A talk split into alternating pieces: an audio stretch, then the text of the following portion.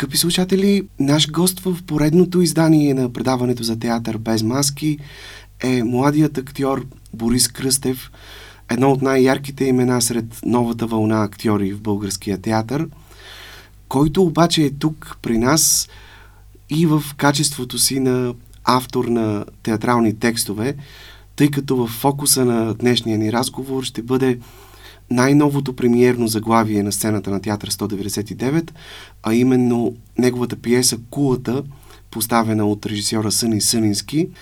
Това е всъщност драматургичен дебют за Борис, пиесата с която той спечели най-новото до този момент седмо издание на конкурса на театър 199 за съвременна българска драматургия, носещ името на голямата актриса Славка Славова. И така, казвам сега на Борис, здравей, благодаря ти искрено, че прие поканата ни. Здравей! Тъй като това е твой първи авторски текст, може би хората, които са по-близки до теб, са знаели, че имаш афинитет към писането и че притежаваш талант в тази посока, но със сигурност за широката аудитория е изненадващо това откритие, че твоя авторска пиеса се появява на сцена, при това печеляйки един толкова престижен конкурс. Затова разкажи в началото как се роди идеята да напишеш кулата и какъв път извървя тази пиеса, докато стигне до сцена. Ами, в интерес на истината, дори близкия ми кръг от приятели, познати, роднини така да се каже, хората, които ме обичат, ако мога така да ги обобща, никой си нямаше идея, че аз пиша. Всъщност кулата дори не е моя първи текст, бих казал, че е моя първи завършен текст. Винаги съм имал интерес към това да пиша, но никога нищо не съм публикувал. И предполагам, съдбата на кулата щеше да е много сходна с тази на останалите пиеси, ако всъщност не беше и конкурса на 199. Тоест, доколкото знам, в началото ти не си имал идея да я публикуваш, да я показваш не. така пред зрители и читатели. Не, изобщо. Всъщност, бях много далече от тази мисъл. Колкото и ако някой отиде, разбира се, да гледа представлението, колкото и да не изглежда така, това всъщност е много личен текст. Той е, ами много е специален за мен, бих казал. Аз го написах, когато бях на 20 години, написах го през 2020 и пътя на пиесата бих казал, че е доста скромен. Аз написах текста, след което завърших и го дадох го на най-близките ми, прочетоха го, харесаха го и после го затворих. И до конкурса, който се проведе през 2022, значи две години, аз дори не съм, не съм посягал към текста, не съм имал никаква нужда той да бъде поставян. Аз написах история, която лично много ме вълнува и просто и се случи да всъщност да има своята премиера. Но това изненада мен не по-малко от всички останали, от близката и широката аудитория. И се получава нещо много интересно, тъй като второ поредно издание на този конкурс е спечелено от актьор след пиеста на Елена Телбис Буклук. Сега го печелиш ти. А как всъщност се стигна до решението да поканите именно Съни Сънински да постави пиесата на сцена и ти самият участваше ли при взимането на това решение? При взимането на решението да, но идеята Съни да бъде поканен, за което аз много се радвам, всъщност беше на Ани Монова, директорката на театъра, както и на екипа на конкурса, генерално, защото аз с моя бегал опит, с моите къси познанства на моята крехка възраст, не бих казал, че имах много режисьори в главата си, които биха могли да поставят текста. Тоест, аз до този момент не бях гледал нищо на Съни, освен преди много години негово представление в Сълза и смях, но наистина преди много години се беше случило това. И аз нямах поглед над него, както и над другите евентуални избори за режисьор. И когато разбрах, че Театър 199 желаят да поканят него. Аз много бързо се поинтересувах, изгледах няколко интервюта, отидох да гледам два негови текста, които, не негови текста, по-скоро негови постановки, които се играят. Да, в... той поставя доста в Театър 199. Да, ами изгледах всичко налично, да се вика. Направих си своето проучване. Видяхме се с Съни, говорихме, попита го какво му харесва, какво разбира от текста, нали, в каква посока иска да води текста и Бих казал, че много ме спечели с думите си и в същия ден звъннах на Ани и казах, да, това е човек. Съни Сънински е известен с това, че винаги прави свой авторски прочит на пиесите, които поставя. Работихте ли съвместно с него в хода на репетиционния процес и налагаше ли се да направиш някакви по-съществени корекции, изменения, преработка на самата пиеса? Ами и да и не. Всъщност нямах за жалост възможност да работя съвместно с Съни. Много исках, но паралелно, докато са траяли репетициите на колата, аз всъщност репетирах в Пловдив с Диана Добрева, Едип и пророците, където така нямаше как да се връщам до София, за да репетирам с Съни. Но с него бяхме така на телефона в по-голямата част от времето. Той, нещо за което съм много благодарен на Съни, той държеше много на мен, на моя текст и факта, че аз, това не е просто един текст, който се е появил, който той е тръгнал да прави, той е спечелил конкурс измежду много други текстове и той държеше моя глас да се чуе, за което съм много благодарен. И в този ред на мисли Съни почти не е бягал от моя текст, т.е. той има своя авторски прочит, но той е изключително близо до това, което аз съм написал. Бих казал, че в кулата се съдържат страшно много теми, които биха могли да бъдат захванати. Пиесата има поне 10 варианта, по които може да бъде разказана. Съни избра този, който би бил най-верен на текста, най-конкретен. Всъщност, доколкото разбрах, заедно с него по някакъв начин сте преформатирали сюжета, така че той в момента е изграден в много по-голяма степен на монтажен принцип с прескачания напред и назад във времето, а не толкова следва хронологичния ред на събитията, което е много интересно. Да, това всъщност е идея на Съни. Той дойде при мен с тази идея още в началото, при да почнат репетиции. Аз го погледнах, казах да, Съни, на ум си казах абсурд. Но след което погледнах текста, защото той не искаше той да го прави, искаше все пак аз да видя текста и да видя ли това е възможно, ако можем. И си дадох сметка, че неговия избор беше много, много правилен. Защото в оригиналния текст те всъщност са три сцени. Когато го преформатирахме, мисля, че станаха шест. Не беше добавен текст, не беше изрязван текст, но чисто монтажно беше променено. Тоест, скачахме от едната сцена в другата и обратно.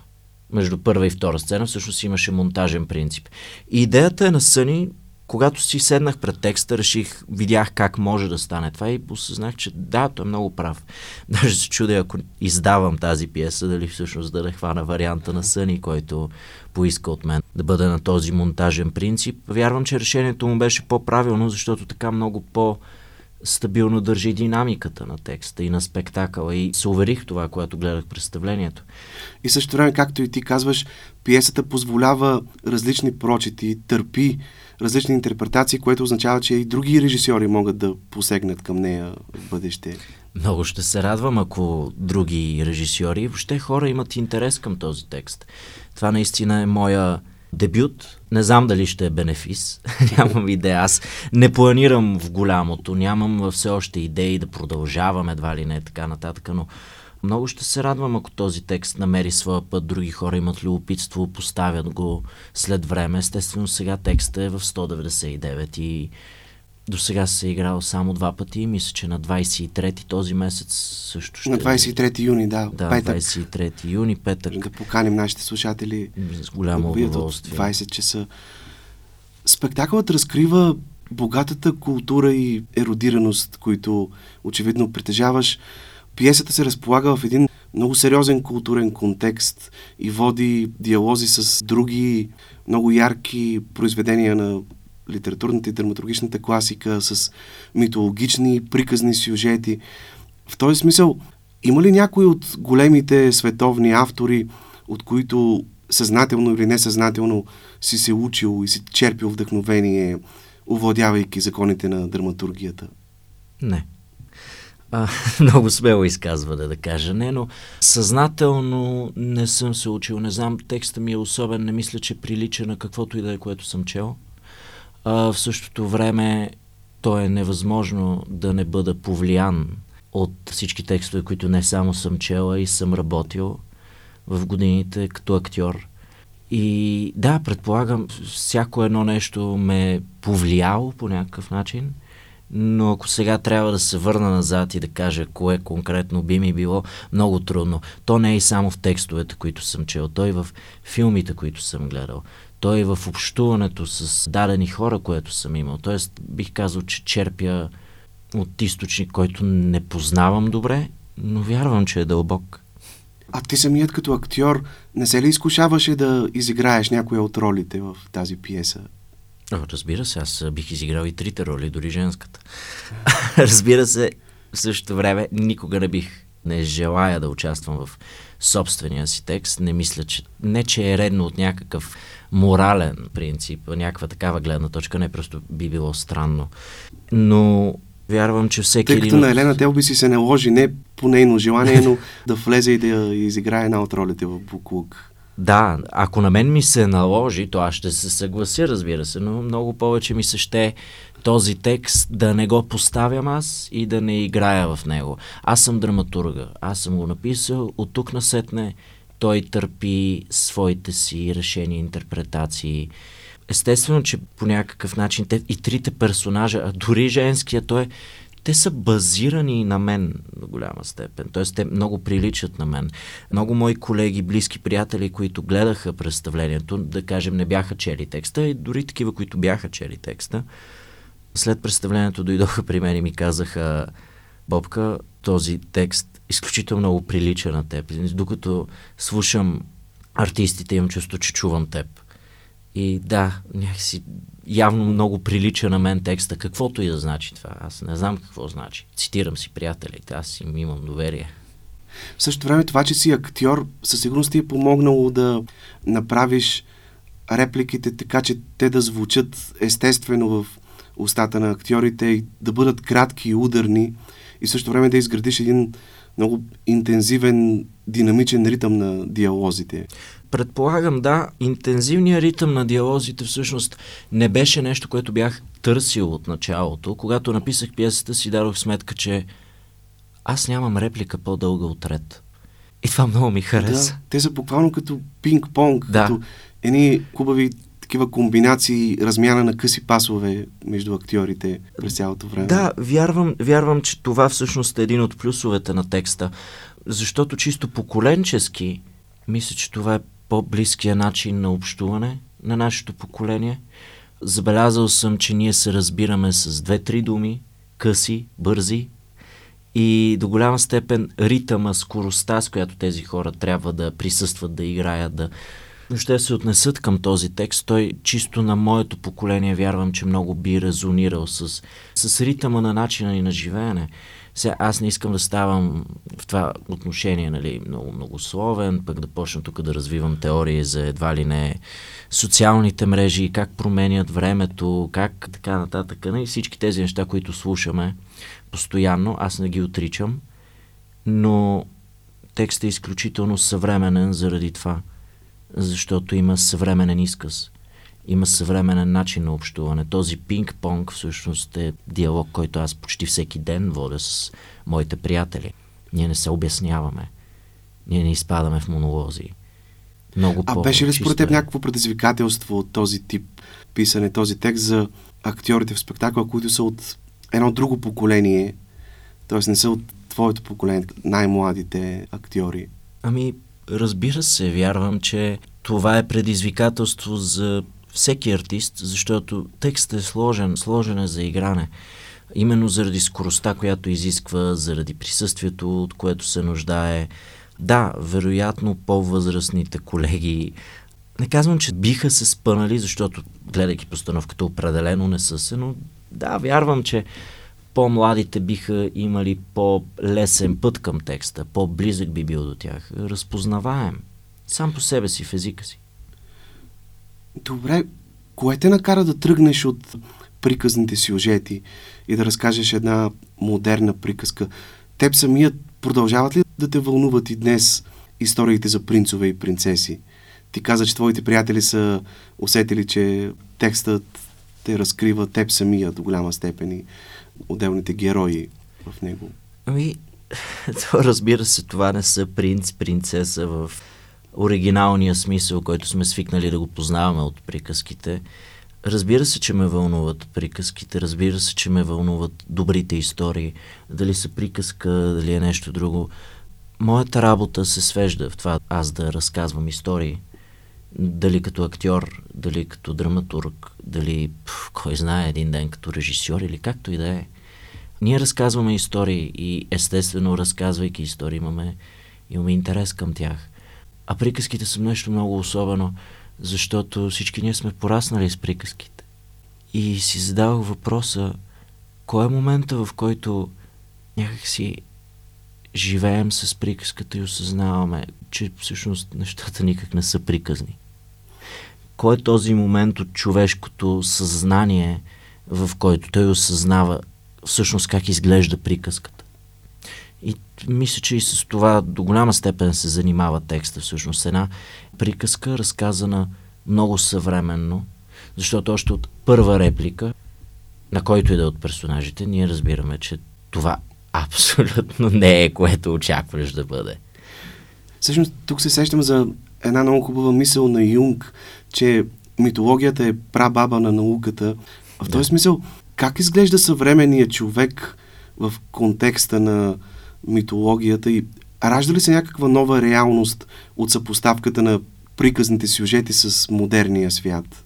Вярвам, че да. Вярвам, че нова реалност се ражда на всеки 10 години. И ние трябва да бъдем... Сега, не съм сигурен, че израза е в крак с времето ни, но бих казал, че аз се занимавам с това да разрушавам митологията по-скоро. Да разрушавам тези приказки.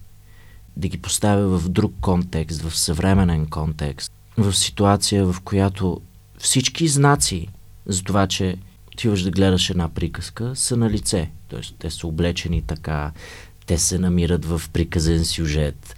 Всичко предполага това. Да, всъщност това са едни архетипни герои, да, познати точно. от света на приказките, но ти малко или повече развенчаваш тези архетипи в хода на... Ами ненавиждам архетипи. Просто имам вътрешна борба с архетипите. И то не, че сами по себе си те, да против, аз ги обичам, те ми вършат чудесна работа. Защото чрез архетипи аз всъщност разказвам историята си. И въпреки тази демитологизация, през цялото време има едно усещане за нещо приказно, красиво, романтично, нещо към което може би много хора изпитват носталгия в света, в който живеем. Липсва ли ни според теб сериозна доза приказност в това забързано наше ежедневие?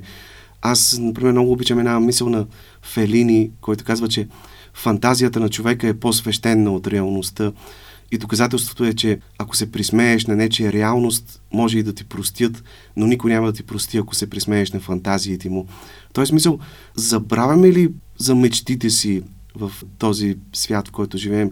Като че ли днес не е толкова модерно, не е яко да си романтичен, а по-скоро да си ироничен, така с една ирония и скепсис да гледаш на света, който те заобикаля. Ти какво мислиш по този въпрос? Ами, много съм съгласен с, Фелини в тази тема. Със сигурност, със сигурност ни липсва приказност. Много приказност ни липсва. Текстът се занимава точно с това, с една приказка, от която ти всъщност си махаш приказността. Аз сблъсках една приказка с реалността. И тук е, може би, конфликта в цялото нещо, в, в спектакъла. Вярвам, че ни липсва романтичност, вярвам, че и на мен ми липсва. Като представител на новото, малото поколение, но с ирония съм бъкан, за щастие. така че нямам проблем с това. Той, самия текст е до голяма степен много ироничен. Така че, да, предполагам си прав, наистина липсва ни романтичност, но пък за това всички сме заредени с ирония. Мисля, че я ползваме за да оцелеем. Иронията е изключително средство всъщност да се криеш за думите си, за чувствата си. Някакси ако прекараш всичко през призмата на иронията, то всичко може да ти е простено. Ние можем и да сме романтични и иронични. Вярвам, че има опция за такъв тип симбиоза между двете.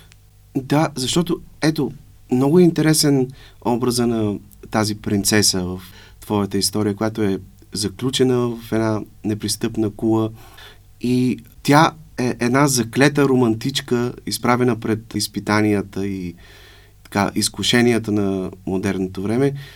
И през цялото време сякаш се живее в един свой паралелен свят и е готова до крайност, безкомпромисно, до смърт да отстоява този свой свят. Всъщност, как се стигна до решението за този нейн до някъде неочакван избор на финала на представлението. Доколкото разбрах, всъщност в оригиналния вариант на пиесата финала е бил по-скоро отворен, докато Сънин Сънински е решил да го направи така доста по-категоричен, доста по-ясен в крайна сметка. Да, Съни искаше да придаде на текста ми по-голяма спектакълност, ако мога така да се израза. И финала, който той избра, всъщност е негов. И затова не мога точно да кажа как се е стигнало до него. Бих казал, че го гледах просто. Видях този финал и вече беше там. така че аз нямам кой знае какво отношение към създаването му. Но пак се дължи на неговата трактовка, неговата приказност. В интерес на истината, неговия финал, колкото и може би да е по-мрачен, да изглежда по-мрачен, всъщност не е така. Напротив, съни тика много повече към приказността. Ако трябва да сравня себе си и съни, вярвам, че от двама ни той е много по-големия романтик. Аз съм по-големия ироник. Аз съм доста по-брутален в, в мислите си, в решенията си, в, в погледа си върху текста, пиесата, историята. А тъй като тук в пиесата виждаме един много силен сблъсък между мечтите и реалността, има ли някакъв автобиографичен момент твой тук? Тоест, означава ли това, че реалността на моменти изобщо не ти харесва и че ти самия търсиш спасение, търсиш убежище в някакъв твой свят, в света на въображението, на мечтите? Не бих казал, че търся спасение в мечтите и в въображението. Не, че харесвам действителността. Свикнал съм да се справям с нея до степен, в която може би вече не ми прави такова впечатление. Като малък много си играех, всъщност любимата ми играчка бяха двете батерии на дистанционното. Махах ги и за мен това беше всичко. Бяха отвари, бяха оръжия, бяха колички, беше всичко. Вярвам, че тогава някъде развих силно въображението си, превръщайки един предмет в много други. И смятам, че тогава може би съм бягал в някаква приказност, сега не гледам по този начин на нещата. Всъщност написах този текст преди 3 години, макар да съм съгласен с 70% от него, с себе си тогава, с едни 30 го гледам и си казвам, хм, знаеш, сега не мисля така. И от тая гледна точка не мисля, че е някакъв вид мое бягство. Напротив, аз като един гаден злодей се опитвам да махна бягството на всички. Някакси да ги сблъскам с реалността. Това, което аз правя, всъщност, че тази приказка, аз тази въпрос на принцеса я сблъсквам с реалността. Аз си отнемам всяка надежда. И от тази гледна точка, това, което тръгнах да казвам по-рано е, че финала на съни изглежда брутален, но мисля, че моя е много по-тежък. Чисто екзистенциално е много по- по-гаден. Не знам каква дума да използвам за това.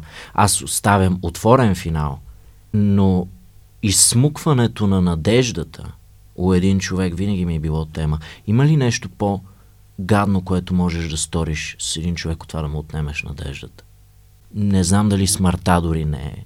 Мисля, че да, да отнемеш нечия надежда или нечия вяра, не случайно, нечия, нали, мъж, нечия мечта. Данте Вият се казва надежда всяка тук оставете. Надежда това всяка е, тук оставете, е, да. Така лозунга на Ада. На Ада. Ето това е Ада. Представете си свят, в който ние нямаме, нямаме мечти, нямаме надежди. Как биха изглеждали приказките ни тогава? Ще а, си ги разказвам. Как ли? изглеждат съвременните принцове и принцеси днес? Като мен. ами не знам как изглеждат. Не случайно аз ги вкарах в точно онзи бутафорен, аз така съм го и написал по текст. Значи те колкото повече приличат на принц и принцеса от съвременна приказка, а от съвременна аспект от приказка от едно време, то толкова по-добре. То не е в това как изглеждат, а в това как се, как се изразяват, как се държат, не знам дали в съвремето имаме принци и принцеса. В съвремето, ако използваме такъв израз, то определено е с някаква негативна нотка. В моят текст не е с негативна нотка. А къде можем да открием ключа за разгадаването на образа на този рицар, рицар на съдбата, както го определяте, който се появява за да подпомогне останалите герои, когато трябва да направят някакъв важен избор, като някакъв изкусител, като един съвременен Мефистофел, един рицар, който не може да чете, не може да язди, дори е много съмнително дали изобщо е рицар, въпреки че принцът набързо го посвещава в рицарски сан. Ами то е... Този образ до голяма степен е базиран на мен самия. Не, че виждам себе си като Мефистофел, който не може да чете, не нямам това предвид. Той е рицар на съдбата, но той е рицар на съдбата по неволя, според мен. Между другото, от сега правя скобата, много от въпросите върху самия текст, който аз съм писал, нямам идея какъв е отговора обичам да има неща, които не знам. Тоест Имаше... това клише, какво искал да каже автора, О, ненавиждам не работи. Го. Още от училище. Всеки ме питаше какво е искал да каже автора. Откъде да знам какво е искал да каже? Имам чувство, че всеки път автора се върти в гроба, когато ние решим какво е искал да каже. Имах такава вътрешна борба винаги. И сега аз застарах позицията на автор и Боже Господи, нямам никаква идея какво е искал да каже автора отново. И в този ред на мисли, това за което говорихме, нали, за образа на принца, принц е всеки един от нас, който попада в една ситуация, иска да помогне. Той реално иска да направи най-доброто. Обаче не го. И затова е... Той е по-скоро пратеник на съдбата. Всъщност, ти тук заплиташ един много интересен, нетрадиционен любовен триъгълник. На първ поглед, сякаш имаме ситуацията аз обичам теб, ти обичаш друг и така нататък, но има и по-дълбоки пластове с закодирани смисли и значения в тях. Например, на какво е метафора кулата според теб в тази пиеса? Ти как я виждаш? Това ми е любимия въпрос. Защото на първа репетиция всъщност присъствах, когато Съни събра актьорите, мен, нали, целият екип, сценограф, композитор и така нататък. И се събираме. И Съни започна да говори на близо половин час за това всъщност кулата какво символизира. Какво е кулата в съвремието? Какво е кулата? На какво е символ това? И аз седа и мълча и го гледам. И той разви доста добри теории, признавам. И те мислеха, актьори, така. Едно време се усетиха и ме погледнаха, как бе, и автора да каже, дали, какво. Все пак съм от живите автори, все още съм тук. Мога да им кажа нещо. И аз седях и гледах много тъпо и казах ми, вижте, аз кръстих пиесата Кулата, защото ами пиесата се развива в кула. Това е причината. И затова се казва кулата, защото действието се развива в кула. Няма задна мисъл. Нищо друго. И точно тогава си върнах или всички от тези случаи, в които ние анализираме в училище автори, поети, няма какво. И за всяка дума имаме теория, защо е там. И си казах, Боже Господи. Това ми напомня, преди години ми гостуваше големия актьор Велко Кънев, светла му памет, и той разказваше как, когато са репетирали в Народния театър Суматоха с Иван Добчев и точно по същия начин Иван Допчев им изнесъл една лекция за това какво е суматохата, какво значи, какво не значи, каква метафора и така нататък. И понеже Йордан Радичков е присъствал на тази репетиция, накрая Иван Допчев се обърнал към него и казал, Бай, Йордане, хайде сега ти ни кажи какво е суматохата. И Йордан Радичков е погледнал всички, помълчал няколко секунди и казал, не знам. Ето това е бил неговия отговор. Ами да, той, той вече човека какво да допълни, какво да каже. Разбирам. Да. Аз си мислех, понеже ти каза, че си написал тази пиеса през 2020 година, повлияна ли е тя в някаква степен от ситуацията с COVID-пандемията, тъй като тази кула, в която е затворена принцесата, силно напомня на начина по който всички ние се чувствахме в месеците на локдауна, когато бяхме затворени и изолирани изцяло от света навън? Ами сега, гледайки по този начин текста, да, определено има някакъв вид препратка, макар че пишейки го и дълго време след написването му, това дори не ми е минавало през ума. Ако не беше COVID, този текст нямаше да съществува, не защото COVID ме инспирира, а защото COVID ми даде достатъчно време всъщност да се събера мислите и да напиша нещо. Надявам се стойностно. И за това по някакъв начин, да, COVID е помогнал за написването на тази пиеса. Сега много хора ще ми изкритикуват за това изречение. Кажа, че COVID е донесъл нещо добро. Но, да, просто самата пиеса беше написана за един ден, всъщност. И много бързо. Много бързо. Ми то ми дойде изведнъж и аз просто седнах и почнах да пиша като... Нямах идея. Аз нямах никаква идея. Аз знаех какви са първите две реплики. Оттам насетне просто се оставих и текста сякаш малко или много сам се написа. На следващия ден го прочетох. Казах си, Боже Господи, какво е това? И нещо, което всъщност малко хора знаят, дори от тесния ми кръг на приятелства, много малко хора всъщност знаят, че оригиналният вариант на кулата беше с двама персонажи и само една сцена. Тя беше между прицаря и принцесата. Нищо друго, абсолютно нищо, държеше се в една тотална мистерия всъщност какво се случва. Беше много чист вариант. Освен един момент, на финала имах един монолог, много дълъг, в който всъщност рицаря обяснява какво се е случило и защо сега всичко това се е случва. И просто си прочетох монолога и си казах, Боже Господи, това е отвратително. И не знам как да го оправя. Аз наистина не знаех как да го оправя.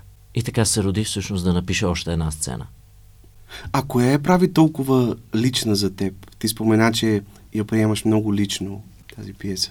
Да, лична е, защото беше написана в период, който беше много тежък за мен. Много, много тежък. И не мисля, че беше заради COVID. Не, случиха се неща в живота ми, които така много ме разтърсиха. Мисля, че това беше моят момент в целия ми живот, 2020 година, като пак казвам, нищо общо с covid други събития. Но какво да правиш? В който може би аз излязох от моята приказка. Когато аз се сблъсках с реалността, както всъщност се случва и с героите в този текст. И за това е много лична. Тя е много лична заради изказа, който представлява, който има. Това е много, както вече казахме, то е близко до мен като начин на изразяване, но в същото време, нали, образите вътре, аз ги припознавам както в себе си, така и в мои близки. Образа на принцесата е силно инспириран от всъщност едно момиче, което най-вероятно в момента слуша. И да, за това бих казал, че е личен. Много обвързан. А помогна ли ти това, че по някакъв начин си излявал в такива твои лични усещания и чувства, да стигнеш до някакъв катарзис, до някакъв терапевтичен момент? Не. Олекна ли ти след като написа този текст? Не. Изобщо. Изобщо не ми олекна и не ми олекна дълго време след като го написах. Не мисля, че текста някога е имал функцията да ми олекне. Просто имах нуждата да го напиша.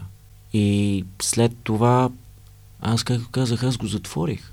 Не съм се връщал към него, не съм мислил върху него, не съм, съм имал никакви планове за него. Той просто се случи, но не е имал цел никога. Сега е факт, сега се играе, което преди три години, ако ми го беше казал, ще да се изсмея. Няма, никога не съм имал амбиции да бъда драматург. Занимавам с нещо друго. Така че да, мисля, че това. Просто и, нямаше функция. Тъй като обикновено спектаклите на Сън и Сънински се радват на дълъг сценичен живот, аз се надявам много и този спектакъл по твоята пиеса също да има щастлива съдба. Аз също Сега... се радвам, но както Дълго. Съни се радва на дълги сценични животи, аз се радвам на огромна кръщина. Така че ще видим кой от двама ли ще наделее, надявам се той. Ти каза, че не си драматург. Означава ли това, че не смяташ да продължиш паралелно да се развиваш и в тази посока като автор на текстове, паралелно с актьорската професия? Ами, аз не планирам тези неща, но в никакъв начин не отричам, че бих се развивал като драматург. Със сигурност. Най-важното нещо, макар че това се отнася и до голяма степен в актьорската професия, е да имаш какво да кажеш. Тоест, аз никога няма да седна да пиша текст, който е просто някаква история, който не ме вълнува, Тоест, ако някога изкарам нов текст, той може да е и след 10 години, може да е след няколко месеца, но нещо, в което съм сигурен, е, че дълбоко ще ме занимава текста ми, който пиша. Тоест няма просто да драскам, няма да е просто за да се утвърдя като драматург или да пусна нещо ново, че хората, видиш ли, забравят за мене. Не. Гледам на това повече като на хоби в този момент, когато усетя, че имам история, която искам да разкажа и средствата да я разкажа, ще го направя. Може да имам светуща кариера като драматург, а може и това да е последния ми текст. Няма нищо Всъщност, лошо и в двата варианта. Твоят баща, Малин Кръстев, освен че е актьор, също пише пиеси. Дори преди няколко години една от неговите пиеси, семейен албум, се игра в Младежкия театър, самия той постави като режисьор. Да, аз съм по-добър. Че, така, може би, генетично е заложен в теб и този негов талант, не само актьорския. Ами, предполагам, не знам, не знам дали е талант, дали е късмет. Вероятно и за това трябва му благодаря, че ми е заложил този талант. Интересно е, че всъщност той е причината този текст да види бял свят. Защото той ми извънна и ми каза, бе, тук 199 имат един конкурс. А твоя текст, що не го пуснеш? Аз казвам, какво ще го пускам сега? Какво да... И мисля, че моят текст беше и последния, който постъпи в конкурса, защото примерно имаше, вече съм забравил параметрите на конкурса, но беше, имаш месец да го дадеш текста. Аз го дадох в последния ден, малко преди да затворят последния момент в дома на... Тоест до последно си се колебаял. Да, да, и, и нанесох някои редакции, защото благодарение, благодарение на моя близък приятел Мартин Раков, всъщност този текст беше редактиран, защото аз му изпратих текста. Той Марти е колега в момента от Пловдивския театър, но заедно бяхме в школата на баща ми, по-късно в надфис бяхме един випуск. Много близък за мен човек. Той беше от първите, които прочетоха текста и го редактира. Сложи му всички запетайки, всички неща, които аз някакси в еуфорията на писането бях изпуснал. И по-късно все пак имаше неща в текста чисто козметични, които не бяха оправени. И бях на гости в Девина Василева всъщност и там си казах Дъщерята на Зуе. Дъщерята на Зуе, къде бяхме на гости и аз в този момент казах Абе, то конкурса днес трябва да предам и Издя ми даде лаптопа си за нула време. Просто преформатирах, оправих работи и ей така на майтап го пуснах, защото баща ми ми каза пусни го. Аз дори бях забравил за този конкурс. Въобще не знаех, не бях чул. Между другото 199, ако слушате това, отвратителен маркетинг на конкурса ви. А какви бяха реакциите ти, когато разбра, че печелиш? Беше много смешно. Всъщност бях вкъщи при майка ми тогава и беше сутрин и за някаква пълната потия се бяхме скарали. Ма за някакъв тиган. Бях си направил яйца и го бях изчегъркал жестоко с някаква вилица. Горката наистина много хубав тиган беше купил. Аз го унищожих. И тя нещо ми се беше издразнила. Затова и в този момент една приятелка всъщност ми прати снимка, че седмото издание на конкурса на 199 го печели Борис Кръстев с пиесата Кулата. 199 дълго след този пост всъщност не ми се обадиха. Явно са преговаряли, нали, мислили са някакви неща. Но аз знаех нещо от сорта на 3 дни преди 199 да ми кажат, от приятели, които просто са видели публикацията. И реакцията ви беше, просто казах майка ми, че ще купа още 200 тигана такива в този момент. Ти си всъщност израснал в актьорско семейство, да кажем, че майка ти е голямата актриса Станка Калчева и аз лично помня така първите ти роли на сцена и до днес пазя много силни, много ярки спомени. Например, от спектакъла на Маргарита Младенова Апокалипсис идва в 6 вечерта. Ти тогава си бил, може би, 10 годишен. Този спектакъл по пиеста на Георги Господинов имаше един много красив монолог за тъгата, която е с вкус на шоколад. Един монолог, който ти изпълняваше по много естествен, много вълнуващ начин. Ти самия какви спомени пазиш сега от това представление, от тези твои първи стъпки? А, много мило ми става, че ме връщаш там, но ако трябва да ти призная честно, мисля, че ти пазиш повече спомени от мен. Тогава бях на 9. Мисля, че спектакъл случи 2009 и не помня много, помня, че имах възможността, макар че по това време изобщо не съм си давал сметка Аз каква че... възможност съм имал, Господи. Този твой монолог тогава редовно просълзяваше зрителите. Беше наистина много Наистина. вълнуващ. Да. За тъгата, като прича на шоколад. Трябва да си припомня този монолог. Много благодаря на Георги Господинов за това, че ме одобри, защото всъщност тук има една интересна история, ако има време ще я разкажа, че Георги Господинов в оригиналния си текст, монолог, който аз изпълнявах, всъщност е на героиня, не на герой, и се казва Тина. Но на Ва... не на Варна колето глупости, на Аполония, когато текста му трябваше да бъде представен, нямаше друго дете всъщност за това. Аз бях Там. Лидия Баджиева е направила четене на маса на пиеста. Да, Аполония. точно така. И всъщност само аз и само аз бях. Нашите ме бяха взели, защото те също участваха в четенето. И тогава Георги Господинов ме видя, хареса ме много.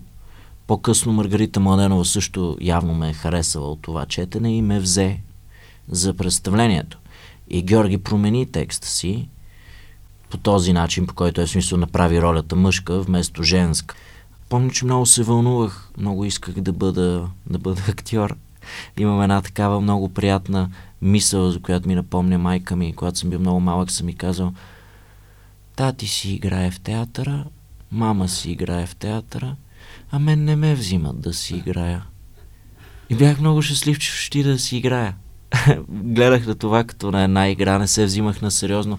По-късно, с годините, когато реших да се взема на сериозно, всъщност осъзнах, че съм работил с голямата Маргарита Младенова върху текста на Георги Господинов, който сега след наградата му е големия Георги Господинов с Владимир Пенев, Светлана Янчева, с Илка Зафирова, Илка Зафирова Пенко Господинов. Баща ти играеше. Баща ми играеше. Тоест, много големи имена.